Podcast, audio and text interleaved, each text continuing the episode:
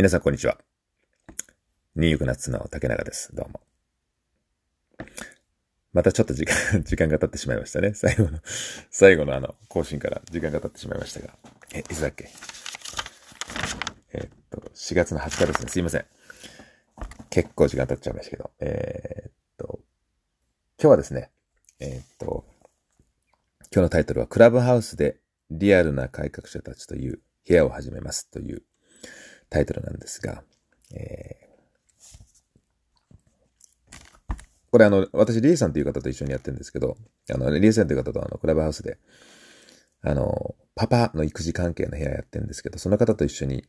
この部屋を始めることになりました。まあまあ、最初からそういう狙いはあったんですけど、あの、こう、あの、ほれ、えー、っと、こう、うん、前その、前の、いつだろう？ちょっと前の、あの、ポッドキャストでも、えっと、クラブハウスにえぐい可能性を感じる、感じるんですけどっていうタイトルの回あったんですけど、あの、こう、まあ今日本ね、そのほら、あの、変われないじゃないですか、ずっと。で、こう、なんつうのかな、閉塞感っていうか、まあそれ、閉塞感を打破するとか、そんな大きなこと言わ言いませんけど、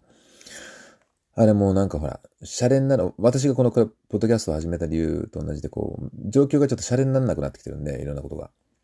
日本の場合ですよ。日本の場合。まあ、なんとかしたいなってのもあってですね。まず、日本のクラブハウス出入りしたりとか、その、今年、去年ぐらいから私のツイッターのちょっと雰囲気が変わってきたのは、こう、まあなんか、やんなくちゃやばいなっていうのが、まあ、その、別に沈没するとかなんかはないと思う。沈没しないと思ってるんですけど、まあ、どっかでその、日本人変わってくると思ってるんですが、でもそれ急い急いだ方がいいと思うんですよね、それちょっとね。なんでまあ、ニュージャージーにですね、アメリカニュージャージーに住んでる私に何ができるかってわけじゃないんですけど、とりあえずやってみたいなと思って、で、その、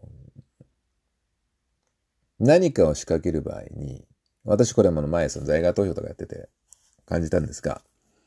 何かを仕掛けようとする場合にですね、通常のやり方だとね、もう聞かないんですよ。もうそんなもん分かって、それ聞いてるんであれば、この30年の間日本変わってますよ、そんなもん。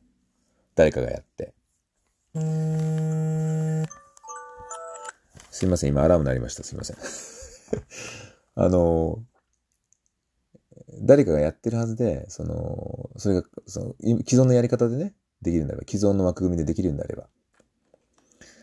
で、それがなかなかできないのはですね、もう、既存の枠組みとか考え方とかアプローチとかが効かないんですよ、もう。日本人がやってもね。だから変われない。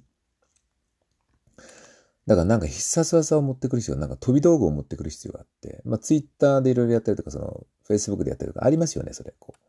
まだ可能性あると思うんですけど、こう、何かこれまでをと違うアプローチをしたい場合はですね、新しいメディア、例えばそのクラブハウスみたいなやつ、そのツイッターのスペースでもいいんですけど、そういうのを使って新しい、すげえないろんな音が。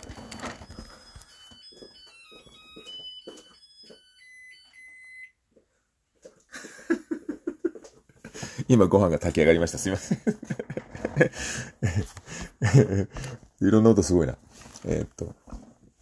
えー、どこでしたっけ？そうそう。新しいこと始める場合ですね、一番わかりやすいのは、新しく出てきたもの、新しくメディアとかこう、なんて言うんですかね、こう、飛び道具？飛び道具を使って何かやることなんですね。で、それがですね、当たるかどうかわかんないですよ。例えばクラブハウスでね、私がなんか新しい部屋始めたかった、新しい、あの、なんか新しいこと始まるわけじゃないですよ、それって別にね。それわかんないですよ。やるかどうか。できるかどうかはね。ただその、あた、クラブハウスみたいなメディアって新しくてこう、これまでと違う化学反応を起こすと思うんですね。で、これまでと違う化学反応を起こさないと、今ね、ガチガチなんですよ、日本ね、もう。なんか変わる、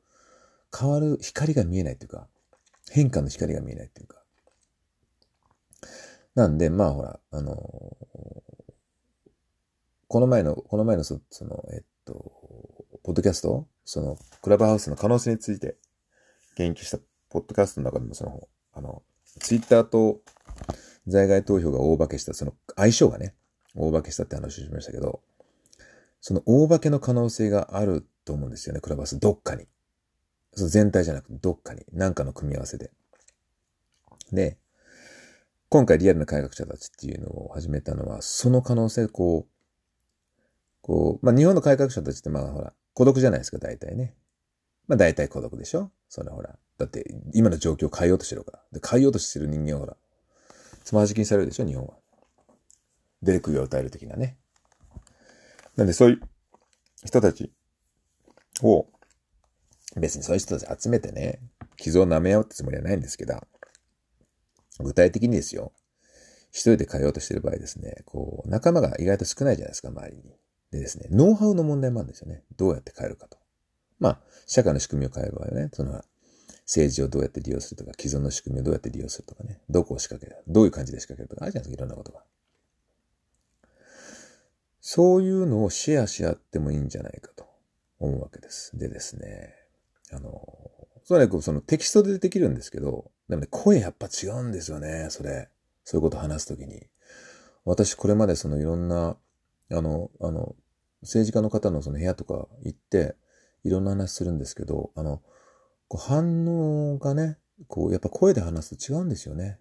うん、こっちの意図も伝わりやすいし、どのぐらい本気かも分かってもらえるし、おちょくってないのも分かってもらえるし、こう、質問の中もどんどんどんどん先に深く深く入っていけるっていうね。そういうことがですね、その、リアルな改革者っていうその物事を変えようという人たちに関しても、クラブハウスを使えば、もっともっとこう増幅器っていうかね、その人たちがもっともっと前に進めるような道具になるんじゃないかと。声で繋がることで。まあほら、なんつうんですかね。あのほら、がっちりした組織を作るみたいなことはないんですけど、本当にいろんな分野でいろんなことでね、少しずつ、ずっと一人ででもいいから、何年も何年も一人でやってきた人っているんで、私もその人たちものすごいリスペクトしてるんで、な、あの、その気持ちがわかるっていうか、あの、私一人でやってきたこと結構あるんで、これまでも。在外投票だけじゃなくてね、